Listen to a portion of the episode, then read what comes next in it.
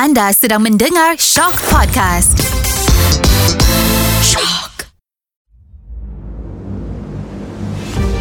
Selamat datang, selamat mendengar ke podcast Kerusi Goyang. Kerusi itu tidak selalunya kukuh, tidak selalunya utuh. Kadang-kadang ia bergoyang juga.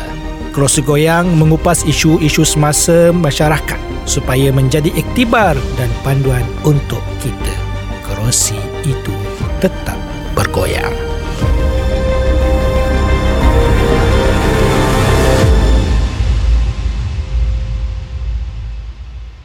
Bertemu kembali dalam podcast Kerusi Goyang. So pada hari ini kita akan berbicara tentang ekonomi. Kita banyak masalah tentang duit tak cukup. Terlebih duit jarang kita dengar. Jadi pada hari ini kita menjemput Dr. Zuhri Idris, sahabat lama saya untuk sama-sama kita bincang tentang keadaan situasi ekonomi di Malaysia. Pada yang tak kenal Dr. Zuhri ni, dia ni orang bijak pandai. Dia bermula daripada undang-undang ya.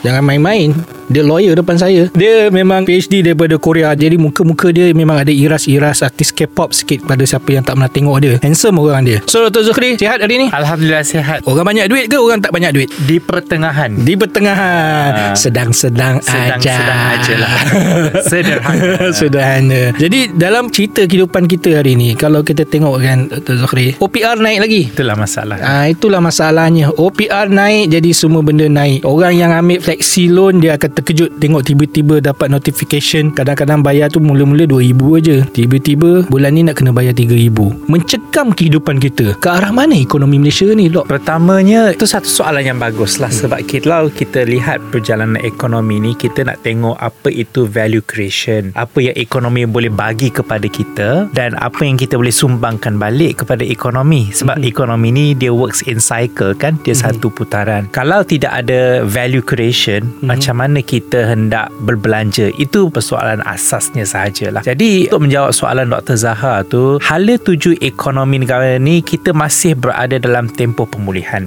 Okey. And pemulihan tu belum optimum lagi ya. Kita masih struggle dalam pemulihan. Dia kalau istilah pemulihan ni untuk orang macam kita ni kita faham tau. Tapi kalau layman ni dia tak akan faham pemulihan ke tak pulih ke sengsara ke tercedera ke dia tak faham. Bagi mereka ialah ada duit untuk berbelanja dan nilai duit itu tak susut. Sekarang ni isunya kalau kita tengok bagaimana pun orang cerita kalau tengok konten-konten sekarang pun kan kita bawa RM50 10 tahun dahulu dengan sekarang troli makin lama sepatutnya bukan penuh troli tu. Saya rasa kita kena ubah konsep troli. Kita kecilkan troli supaya nampak barang penuh dalam troli.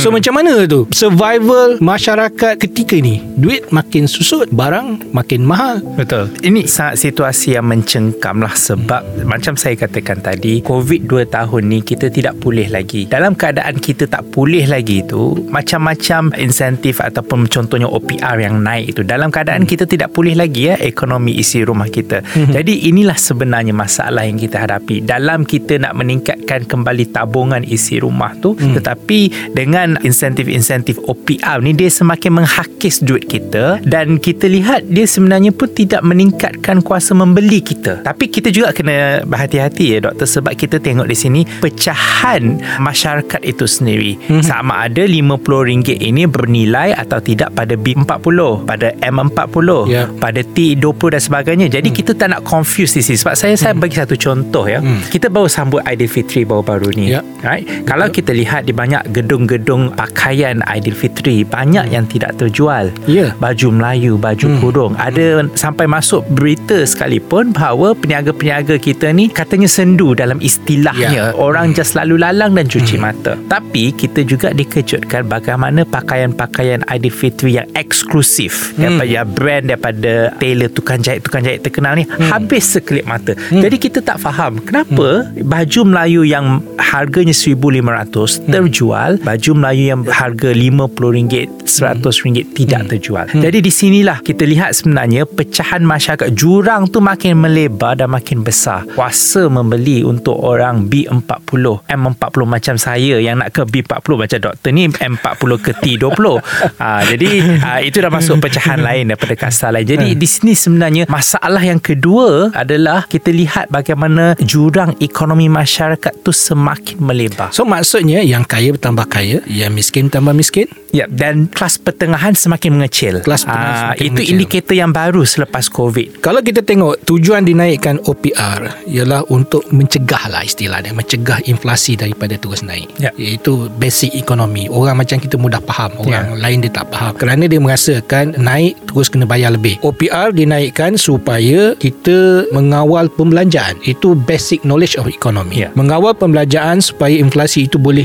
menurun. Tetapi untuk golongan yang seperti mana Dok katakan, golongan B40, M40, necessity barang itu tak sama dengan necessity T20 yang cerita tadi itu. Betul. T20 punya necessity bergaya anggun, cantik, menarik, the boom. Tetapi untuk B40 ialah sekadar what I can put on the table. Itu juga berbelanja bagi mereka. Ya. Jadi pembelanjaan ini kalau gaji bagi situasi sekarang ni orang mengatakan gaji tak naik, harga barang naik. Bagaimana logiknya untuk kita nak put plate on the table tetapi kita tidak lagi boleh untuk put food on the table anymore. Itu satu. Nombor dua, mungkin kita boleh letak makan atas meja kita. Kalau dululah, saya masih ingat lagi, saya asal pun susah. Kalau kita dapat orang sebelah rumah bagi kuih, bagi kek lah. Adik-beradik ada lima enam orang, potong lima enam tu. Dapatlah seorang secubit. Rasa, bodek abang-abang, kita bongsu. Boleh bodek abang-abang. Abang tak payahlah bagilah adik makan. Dapatlah rasa lebih. Tetapi kalau keadaan situasi semasa sekarang ini, makanan itu tetap besarnya begitu. Dipotong-potong lagi, akhirnya mungkin ada yang tidak dapat merasa. Jadi, bagaimana kita nak merasakan kalau kita tengok kenyataan yang paling terbaru Rafizi mengatakan kita akan menjadi sebuah negara pendapatan tinggi dalam masa lima tahun ini. Logik tak logik? Saya nak perbetulkan ataupun nak memberikan satu pencerahan barulah kalau boleh saya tawarkan di sini. Inflasi itu adalah simptom Ya, inflasi itu sebenarnya bukan masalah utama. Masalah utama ekonomi moden pada hari ini adalah bagaimana kita nak mewujudkan value creation tu sendiri. Ya. Ah, itu kita punya kena mindset. Macam mana kita nak meningkatkan pendapatan individu, pendapatan isi rumah dan juga pendapatan keluarga. Mm-hmm. Kerana ini sebenarnya yang menjadi pokok asasnya. Mm-hmm. Kita kurang berbelanja sebab pendapatan tidak tinggi. Ya. Jadi persoalannya macam mana kita nak tingkatkan tabungan kita dan pendapatan kita. Mm. Value creation itu sendiri. Jadi kita jangan memandang sebelah mata ya kata okey inflasi lah segala-galanya kerajaan kena buat something. Tidak sebaliknya cadangan saya my argument is kita lihat bagaimana usaha kerajaan dan usaha kita sebagai masyarakat untuk meningkatkan tabungan kita sendiri sebab untuk menjadi ekonomi yang semakin maju ataupun yang macam Dok kata tadi negara yang berpendapatan tinggi kita tidak boleh nak elakkan harga barang akan semakin meningkat Okey. kos pengeluaran kos pembuatan kos penghasilan akan meningkat. Ini logik daripada tahun dulu hingga ke sekarang kita akan nampak peningkatan. Itu adalah normal. Tetapi yang tidak normalnya kenapa pendapatan kita tidak meningkat seiring ataupun sejajar dengan pendapatan harga barang? So this is the issue doctor it's not the inflation tu issue tu hmm. sebenarnya. Jadi saya merasakan bahawa untuk menjadi negara yang berpendapatan tinggi kita kena lihat balik apakah value creation? Apakah tambah nilai hmm. kita saya sebagai Zokri saya boleh hmm. tambah nilai untuk saya menjana lebih pendapatan sebab perbelanjaan saya akan lebih ini yang orang dah kata gig economy hmm. ini yang orang kata buat 2 3 kerja hmm. dalam satu-satu masa kerana hmm. apa pendapatan kita harus ditingkatkan dari semasa ke semasa Dia ada dua keyword yang Doc ceritakan kat sini. Pertama ialah tentang tabungan. Kita pergi tabungan dulu. Tabungan ada dua elemen kat sini. Satu dipanggil tabungan paksaan. Tabungan paksaan ni macam KWSP. Nak tak nak kena potong. Adalah duit dalam tabungan tersebut.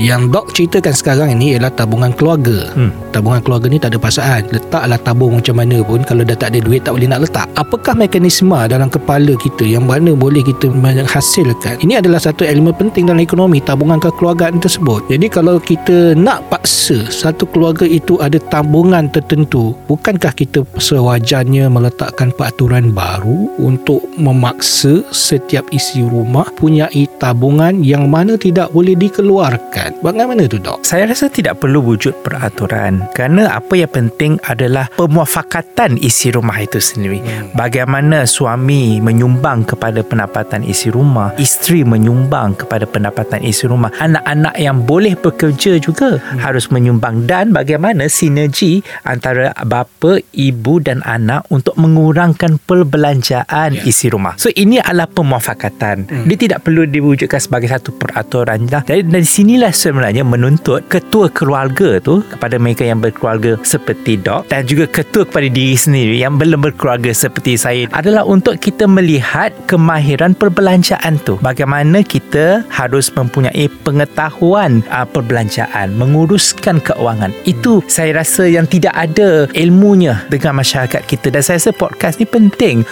Pertamanya untuk kita navigate masalah ekonomi ni adalah untuk kita mempertingkatkan ilmu keuangan dan ilmu pendapatan dan perbelanjaan diri kita. Ilmu keuangan dan ilmu pengawalan keluarga pun penting juga. Nanti saya rasa saya nak minta penerbit cari ahli-ahli panel daripada mereka yang punya lebih pada satu rumah ya supaya kita boleh tahu bagaimana dia mengendalikan kewangan keluarga-keluarga mereka. Itu cukup menarik. Mungkin mereka-mereka ini boleh kita angkat menjadi panel ataupun panel penasihat kepada kerajaan kerana dia boleh mengawal kewangan keluarga-keluarga mereka tu. Okey, tak apa. Kita patah balik pada isu tadi. Bahawasanya sekarang ni duit nilai ni tak sama seperti dahulu. Itu kita tak boleh nafi lah. Kalau kita tengok kepada teori semasa pun harga emas mencecah RM300 ya. Jadi value the division of value tu dah berlaku kan. Setengah orang mengatakan kita beli je emas, kita simpan 10 20 tahun akan datang harga dia meningkat-ningkat. Setuju. Saya setuju perkara tu. Tapi the value of the money 20 tahun akan datang mungkin tak sama. Walaupun kita kata kita dapat 1 juta pada 20 tahun akan datang tak sama value-nya dengan 1 juta yang kita ada pada hari ini. Itu konsep tabungan betul.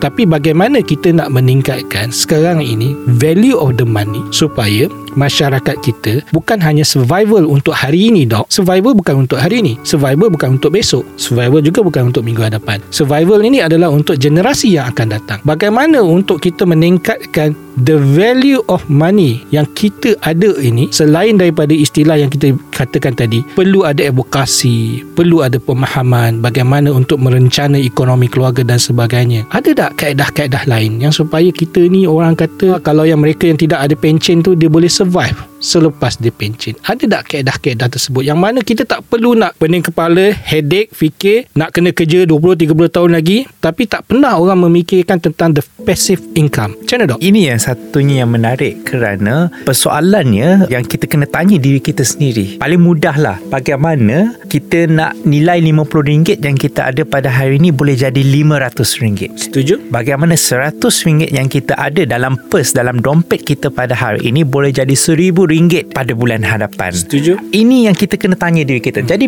kalau kita selalu tanya diri kita hmm. and kita persoalkan langkah-langkah yang boleh memberanakkan duit ini, jadi itu dah sedikit sebanyak dia melahirkan keusahawanan okay. ataupun entrepreneurial. Sebab ingat eh, saya punya keyword adalah value creation, doktor. Ya. Kita nak tambah nilai kepada diri kita dan pendapatan kita. Jadi kalau kita ada selalu mindset macam mana duit 100 yang kita ada ni untuk jadi RM1000, kita akan berjumpa dengan seribu satu cara okay. untuk kita beranakkan duit kita. Dan bagaimana juga duit yang seratus itu kita tak nak mendefisitkan jadi negatif seratus pula. Bagaimana untuk kita tak nak tambah hutang, untuk kita kawal perbelanjaan dan sebagainya. Jadi ini sebenarnya ia memerlukan the entrepreneurial skill. Tapi entrepreneurial skill ni bermula dengan kesedaran kita. Okay? Bagaimana kita nak beranakkan duit kita. Kalau setiap orang bertanya pada soalan ini pada setiap diri masing-masing, saya rasa we are halfway through sebab sudah ada satu kesedaran. Duit ini dia akan defisit ya. Kalau kita belanja dia akan defisit dan harga barang tidak akan turun. Hmm. harga barang itu tidak kena akan jadi pahit, murah. ni pahat dalam kepala kita eh. Harga barang tak akan turun. Yes. Hmm. dan itu kita tak boleh lihat sebagai satu benda negatif sebab hmm. memang normalnya harga barang akan meningkat. Kenapa doktor? Hmm. saya bagi contoh eh. Dia saja logik lah. Kita hmm. tak nak bagi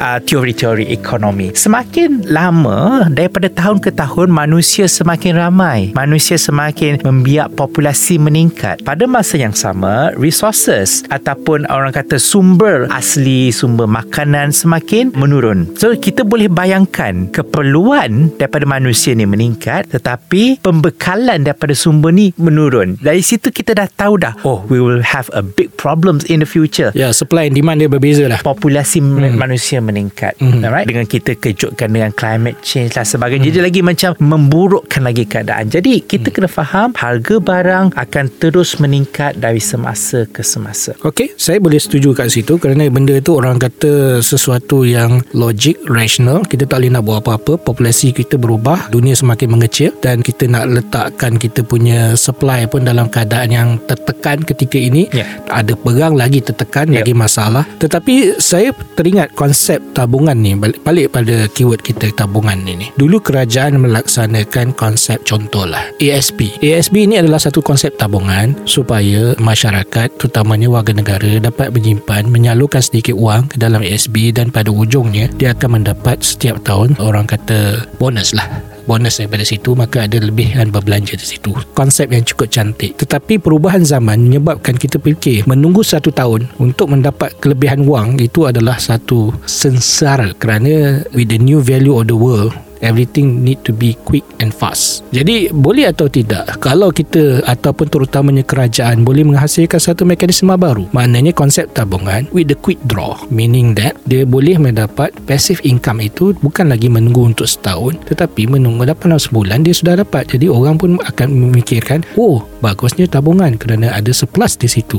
Boleh atau tidak boleh kerajaan melaksanakan perkara sebegini? dari segi teori ekonomi tidak feasible tidak boleh kerana sesuatu simpanan tu dia harus matang mm-hmm. ha? dia, dia harus kukuh untuk dia tambah nilai kepada pelabur ataupun kepada yang mencarum dalam sesuatu skim itulah dan saya kena juga bersikap objektif kepada kerajaan dan juga peminjam bahawa faedah pelaburan ini tidak boleh kita tuai dalam masa yang singkat Okey. dia tidak akan ada pertambahan nilai yang signifikan tetapi penuaian ini akan hanya boleh dilakukan bila ia sudah matang Okey. dan dari situ kita nampak nilai kita sebenarnya jadi jangan kita macam tanamkan dalam diri kita apa yang aku labur hari ni aku nak bayar bulan depan Yes. itu adalah tempoh hmm. jangka pendek itu hmm. adalah pemikiran yang singkat saya akui kehidupan kita semakin mencengkam hmm. ekonomi kita semakin merencam hmm. itu saya akui. Hmm. tapi dalam pada masa yang sama kita juga harus lihat bahawa apa yang kita usahakan hari ini tidak mungkin kita akan dapat besok ataupun sebulan. Ha, itu adalah satu yang lumrah lah. Jadi Betul. bagaimana untuk kita mewujudkan tabungan tambah nilai dalam pada masa yang sama mengawal perbelanjaan untuk macam mengurangkan defisit kita? It works both way doctors. Ya kita tidak boleh macam okey apa yang aku dapat besok? Apa yang aku dapat? Kalau aku laburkan 100 ribu hari ni apa aku dapat bulan depan? No hmm. tetapi value ini semakin berkembang hmm. dan saya nak bagi contoh juga agak sukar untuk kita meramalkan apa yang berlaku pada bulan depan Ya, setuju. Wa ima pada tahun hadapan sekalipun hmm. situasi dalaman negara dan juga luaran negara. Hmm. So kita tak boleh nak jangkakan dalam bulan depan kita akan dapat pulangan yang tinggi. Hmm. That's not fair jugalah. eh. Jadi dalam situasi yang tidak menentu ini kita kena perbagaikan mekanisme kita. Okey. Tabungan satu, perbelanjaan satu, tambah nilai, cari kerja yang lebih, bakat, talent dan sebagainya. Bila sebut cari kerja yang lebih sebut kita lah. Ya. Kita jangan sebut orang lain. Aha. Kita membesar di luar negara. Bagi kita adalah satu perkara yang biasa. If kita dengar orang tu I have two job, three jobs. Benda yang biasa di luar negara. Tapi dengan Malaysia ni Kita jarang dengar I have another job. Jadi bila sebut tu Suasana kita ni sudah berbeza. Template kita is not the same template Yang kita ada 5-6 tahun yang dahulu Ada template-nya 9 to 5 ya, Kalau kita tengok the way of nature or the work itself. Kita tak nak berfikir more than that. Kita pun rasa because of the culture di the, diri kita tu Terutamanya kita orang Melayu ni. Culture kita ni kita masih lagi meletakkan keluarga sebagai keutamaan. Even though it's not about the luxury Kehidupan yang lebih selesa Tetapi being there with the family is something more important Rather than you seek for more money. So ini pun ada satu template yang agak sukar untuk kita ubah. Maknanya sikap kita bahawasanya Kita harus kekal kepada template yang sedia ada Daripada kita merubah kepompong pemikiran kita Untuk mendapat lebih lebih menjana pendapatan. Bagi orang, menjana pendapatan ini adalah satu yang secondary. Tetapi bagi zaman sekarang, menjana pendapatan itu is a compulsory. Benda yang harus ada. Tanpa ada penjanaan pendapatan, keluarga kita is will be so static. Begitu dia lah. Bagaimana tok nenek kita, begitulah akan datang 5-6 tahun generasi akan datang. Ini adalah template yang perlu kita ubah. Itu yang pertama. Nombor dua, dalam keadaan ekonomi yang sekarang ini yang sedia ada, how many job creation yang kita boleh create yang menyebabkan orang lain boleh nak bekerja? Ada adakah kerja-kerja yang kita ada di Malaysia ini adalah kerja-kerja yang fleksibel? Adakah kerja-kerja yang kita buat sekarang ini adalah kerja-kerja yang menjana pendapatan? Back to your main point tadi, Dok mengatakan kita harus to be entrepreneur. What's the meaning of entrepreneur? Akhirnya bila orang salah faham tentang entrepreneurship, orang mengatakan akhirnya semua orang meniaga dan kita lihat di tepi jalan tu ramai juga menjual nasi lemak. Tapi akhirnya penjualan nasi lemak itu tidak menjana pendapatan kerana salah faham konsep entrepreneurship tu. Any comment about this, Dok? Pertamanya, saya tidak rasa pertukaran mindset ataupun budaya ini adalah sesuatu yang negatif. In fact, bila kita cakap sekarang ni pun sebenarnya sudah banyak keluarga yang melakukan dua kerja atau pelbagai kerjaan pada satu-satu masa. Banyak suri rumah boleh buat kek, buat kuih padahal dia ada kerja lain kan? Income tax cari. Income tax cari ah, Ini baru je selesai Untuk uh, file kat income tax Siapa yang belum tu Bolehlah segera kan Jadi saya rasa Ini adalah satu perubahan Yang normal dan sangat organik Kerana tuntutan ekonomi Dan saya tidak melihat Rakyat mengeluh Untuk dia bekerja dua kerja Rakyat mengeluh Harga barang yang meningkat Tapi rakyat tidak mengeluh Oh kenapa aku kena dua kerja Tiga kerja dan sebagainya Kita melihat Ada kesungguhan Di kalangan rakyat Untuk berlumba-lumba Untuk meningkatkan ekonomi diri masing-masing. Jadi saya rasa ini adalah satu perkara yang normal. Untuk persoalan macam mana kita nak cari kerja yang fleksibel ataupun kita nak cari kerja uh, sampingan tak nak menjadi duplicate kepada uh, sektor-sektor ekonomi yang lain, uh, ini adalah memerlukan perbincangan yang selepas inilah yang selanjutnya. Cumanya saya rasakan pertamanya kita kenal diri kita dulu doktor. Okay. Apa kekuatan kita? Jangan kita ikut trend. Nasi lemak wak wanjo tu sedap di kampung baru. Kita pun nak berniaga nasi lemak juga sebab Ya. kita ingat nasi lemak ni laku di pasaran. Tapi hmm. mungkin kita ni tak pandai nak buat sambal. Ya. Mungkin saya ni goreng ikan bilis dia hangus. Hmm. Eh, Jadi tak menjadi. So Crispy jangan sebut hangus crispy. Ke crisp Terlalu crispy kan?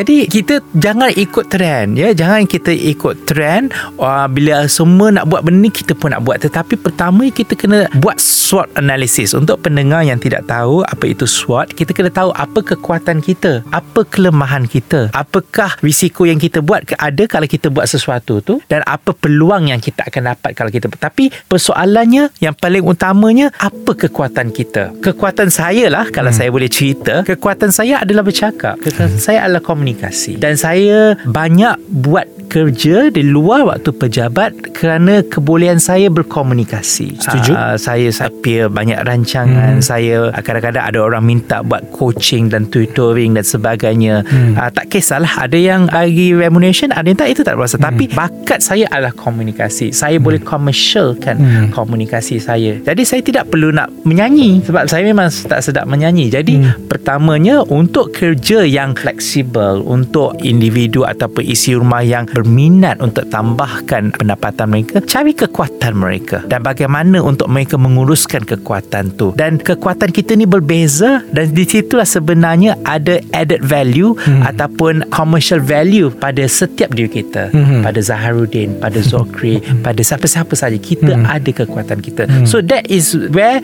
you can succeed in entrepreneurship. You must know yourself, kenali diri kita sendiri. Dan akhirnya kalau kita dapat kenali diri kita sendiri, barulah kita dapat mempelajari selok-belok perniagaan ini sendirilah. Hmm. Jatuh bangun tu perkara biasa doktor. Kita hmm. pun umur-umur yang nak masuk ke asal ni banyak kita jatuh daripada Betul, kita bangun. betul. Tetapi inilah sebenarnya yang akan uh, menguatkan lagi yang akan mengukuhkan lagi business model ataupun commercialnya kita punya bakat dalam diri kita. Saya teringat kata-kata jatuh dan bangun. Kalau kita tak jatuh, kita tak bangun. Betul. Kita tak tahu sepegitnya duduk di bawah dan kita akan cepat berdiri kerana sengsaranya berada di bawah itu. Itu adalah satu kekuatan yang kita kadang-kadang kita lupa. Pada masa yang sama, ramai orang lupa kewujudan setiap hari itu. Kalau kita lihat, pertukaran hari itu berlaku pada pukul 12.01. 12.01 itu adalah ketika orang kata di hening malam, kegelapan malam. Kegelapan malam Kenapa bermulanya hari itu Pada kegelapan malam? Kerana Tidak ada perkara yang mudah Dalam kehidupan. Kita akan melalui kegelapan dahulu Sebelum timbulnya siang Pukul 7, pukul 8 Kalau kita bermula hari itu pada siang Kemungkinan kita alpa Bahawasanya kehidupan ini Tidak seperti mana yang kita sangkakan. Itu satu pengajaran Yang kadang-kadang kita lupa pada diri kita. Tuhan dah beritahu bahawasanya Nak hidup senang Tak senang Harus melalui Ruang liku kehidupan Yang mencengkam kita. Jadi kehidupan kita ni Patah balik pada isu kita. Sekejap, doktor ada buat program motivasi ke? Tak ada. Saya ni Uh, ada saya? ada ada. Saya nampak commercial ni kat situ. Kalau kita boleh usahakan sama ke? Ini uh, penya- 50-50 ke? Perniagaan jual air ni susah juga ni. Jadi pada masa yang sama Kita patah balik. Kehidupan kita dog Orang kata everything start with money End with money. Bermula dengan duit. Bangun tidur pun duit Nak tidur pun duit. Orang kata sampai mati pun Perlu duit. Tidak ada benda yang percuma. Tanpa ada duit Kita tak hidup sebenarnya. Tapi sekarang persoalannya Bagaimana Untuk orang-orang biasa ini Mempertingkatkan duit yang ada dalam poket? Walaupun kita sekarang dah cashless lah. Tapi kalau cashless pun Kalau dalam akaun kosong Tak guna juga kan So how you want to do that? Something that evocation Saya rasa macam terpinggir. Kalau kita lihat Entrepreneurship knowledge Subject kat uni Memang melambak Tapi berapa ramai di antara kita ni Yang can be a good entrepreneur That's one big question And number two Berapa ramai daripada kita yang want to take risk to be in the entrepreneurship yang sanggup meninggalkan kerja-kerja biasa untuk menyaut cabaran dan menjadi orang yang lebih jitu berjuang untuk mentingkatkan ekonomi dirinya. Jadi persoalan yang ketiga sebenarnya adalah risk. What is the risk? Sebenarnya dalam suasana semasa ni di Malaysia ni kita seolah-olah mencampak orang ke dalam lautan untuk berenang. If you good, you survive, you can swim, you can be at the shore. Tapi masalahnya berapa ramai di antara kita menyediakan pelampung-pelampung untuk mereka survive dan reach the shore. Di mana masalah kita sekarang? ni? Kita nak rakyat berjaya, rakyat independent pada masa yang sama. What is the solution that we give to them? saya rasa pelampung tu ada mungkin tidak cukup kerana seperti saya katakan tadi populasi semakin meningkat graduan SPM, STPM dan universiti semakin meningkat. Jadi pelampung ataupun peluang-peluang khusus dan pekerjaan ini mungkin tidak mencukupi kepada semua. Itu yang pertama. Keduanya juga mungkin kita tidak tahu pelampung ini wujud dan macam mana kita hendak mendapatkan pelampung tu. Betul. Pelampung tu ada. Mhm. Tapi macam mana kita boleh dapat tu ini satu gap yang kita kena perhalusi bersama lah. Mhm. Maknanya dalam istilah modernnya mismatch. Ya. Ha, dia, dia lain. Okay, saya nak yang ni tapi tak ada yang ni. Tapi Mismatch ada jodoh yang tak lain. Ha, itulah masalah Gen Z sekarang ni. Jadi itu masalahnya. Pelampung itu ada tapi kita tak tahu nak dapatkan. Okey. Pelampung tu ada tapi tidak boleh pergi kepada kita. Dan hmm. di sinilah sebenarnya saya sebagai pembuat polisi ini kita melihat kepada how we narrow the gap dalam Okey. sesuatu pelaksanaan. Hmm. Okay. Uh, insentif dah ada. Inisiatif juga dah ada. Tetapi bagaimana kita nak meningkatkan keberhasilan itu adalah bagaimana kita uh, pembuat polisi seperti saya ini untuk mencari the bridging factor antara uh, satu perkara yang lain. Jadi untuk menjawab soalan doktor itu sebenarnya pelampung tu dah ada cumanya dia melibatkan kerjasama semua pihak ya. Uh, Yang nak cari pelampung tu pun kena mencari. Yep. Yang sediakan pelampung tu pun kena cari juga orang yang memerlukan pelampung Mhm. dan perlu ada satu platform ataupun medium untuk kita sama-sama berjumpa di tengah meet at the middle ground. Hmm. tapi doktor ada cakap bukan semua orang boleh jadi entrepreneur. Bukan semua orang boleh jadi usahawan betul. Itu adalah satu teori yang betul. Jadi saya cadangkan juga di peringkat remaja ataupun pendidikan tinggi adalah pengenalan bakat kita sendiri. What is Okay. our strength? Apa kekuatan kita? Dan kita asahkan bakat kita itu. Dan kita kena happy dan gembira dengan bakat kita itu. Sebab hmm. ini satu anjakan paradigma lah hmm. uh, mungkin ini akan menang sedikit perdebatan di luar bagi saya we have done it wrong all this while sebab oh. dalam sistem peperiksaan semua kena dapat sempurna Yes. barulah seseorang tu dikategorikan pelajar cemerlang Yes. but am I not good in maths in fact never been good in maths saya Satu ambil law. Ah itu sebab saya ambil law. Tapi alhamdulillah saya menjuarai law itu sendiri. Sejarah,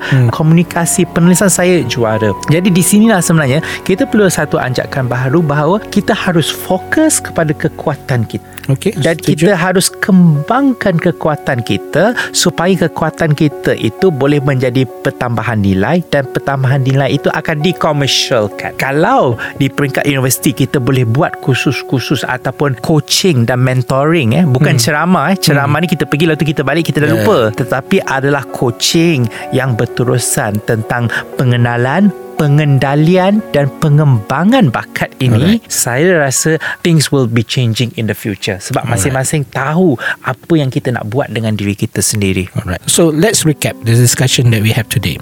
Ekonomi memang akan mencengkam kita. Kita tak akan boleh nafikan benda itu harga barang tetap akan naik. Nak dapat harga barang turun tu orang kata it could happen tapi agak sukar. Jadi apa yang perlu kita laksanakan is uh, add the value for the money. Okay that's one thing. Number two, something that uh, Doc mention tadi ialah untuk add the value tu kita kena pelbagai. Dalam pelbagai tu kita harus mengenal bakat kita. Daripada mengenal bakat kita itu mungkinlah kita boleh menjadikan bakat eh, kita ni sebagai sumber sampingan dalam kehidupan kita. Kenal pasti bakat. Tapi saya agak menarik bila kita cerita pasal education wise apa semua. Saya rasa di Malaysia ni pun kita ada ujian-ujian personality. Tetapi ujian-ujian personality itu macam orang kata ambil ujian dan that's it. Dan kita sebenarnya kita tak segregate after we have the personality test kalau kita nampak orang tu mempunyai bakat-bakat tertentu kita tak polish. That's the main problem that we have right now in Malaysia. Maybe Menteri Pendidikan harus dengar benda ni. Maknanya kita ada ujian tersebut tapi ke mana arahnya kita bawa? Kalau dia punya bakat seperti mana Dr. Zuhri ada bakat tentang the way of convincing people meyakinkan orang punya bakat untuk communication ini patutnya kita ada special class for that yang boleh kita garap dan menjadikan dia. Mungkin sekarang ni the best way is how to be the narrator the content for a certain media sosial itu adalah salah satu another job creation yang boleh kita cipta. Uh, boleh setuju dengan saya? Setuju. Jadi pada masa yang sama, keluarga juga harus mempunyai tanggungjawab. Keluarga harus tanggungjawab perlu ada tabungan-tabungan tertentu. Tanggungjawab ini adalah tanggungjawab orang kata it's not urban compulsory but it's something that you push yourself to do it. Boleh setuju kat situ? Setuju. Jadi untuk menjana ekonomi ini semuanya bermula akhirnya adalah pada diri kita. Kalau kita meletakkan nilai wang itu RM50 itu di mana yang kita melihat RM50 di mata kita itulah dia. Tetapi kalau kita menilai RM50 itu di mana kita menilai susah perit usaha kita untuk dapatkan RM50 itulah nilainya juga. Mungkin RM50 pada T20 adalah satu benda orang kata istilahnya dia celah gigi saja. It's nothing for them. Kerana itu kalau balik kepada teori yang uh, Doc berikan hari raya baru ni it's nothing for them to get 2,000 3,000 dress because the value for them is mungkin RM50 orang-orang orang yang lain mungkin melihat 2-3 ribu ni boleh buat banyak benda. That's, that's the thing. So the value of the money is at your own eyes. Boleh setuju kat situ? Setuju. Jadi kita harus meningkatkan ekonomi kita. Last word dok Apa nilai RM50 pada zaman sekarang ini? Saya rasa persoalannya macam mana kita nak tambahkan nilai RM50 dan itu bergantung kepada diri kita sendiri dan juga usaha sama masyarakat dan kerajaan. Tapi saya rasa we are not at the end of the tunnel alright? Situasi yang mencengkam sekarang ini sebenarnya menguatkan lagi jati diri kita sebagai seorang manusia kekuatan kita sebagai seorang insan. Uh, apa yang penting adalah kita terus bergerak ke harapan saya nak bagi analogi terakhir sebelum kita tutup. Seorang buta dia sebenarnya dia tidak nampak warna dan dia sebenarnya dia tidak tahu pun warna itu warna apa. Melainkan orang yang celik seperti Doc mengatakan itu apa yang kau nampak itu adalah warna hitam. Dan apabila kita mengatakan warna hitam disebabkan dia tidak punya ilmu pengetahuan dia sekadar percaya itu adalah warna yes. hitam. Mungkin yang dilihat itu putih tapi kerana dia tidak ada perbandingan untuk melihat benda itu putih maka dia hanya percaya apa yang ada di sekelilingnya. Yeah. so saya nak mengatakan bahawa sini kehidupan kita pun begitu. Kita jangan semata-mata percaya pada apa yang orang kata pada kita. I would like to take what you said. Kita harus menilai diri kita. You do the SWOT analysis terhadap diri you. What is the best that you can give to others? Jangan cepat percaya. Jangan cepat melatah. Kehidupan ini tidak ada yang mudah. Kehidupan ini penuh dengan perit dan sengsara. Apa yang kita perlu buat adalah memastikan kehidupan kita lebih selesa daripada apa yang generasi kita sebelum ini dan kita meninggalkan kehidupan yang lebih mewah untuk generasi yang akan datang kerana dengan perkara-perkara begitu akan menyebabkan negara kita boleh bangkit dan menjadi lebih hebat. Terima kasih Dok kerana sudi bersama saya pada hari ini. It's good discussion. Economy is something that tough tetapi kita boleh menjana ekonomi diri kita kalau kita tahu Terima kasih. Kerusi tetap akan bergoyang.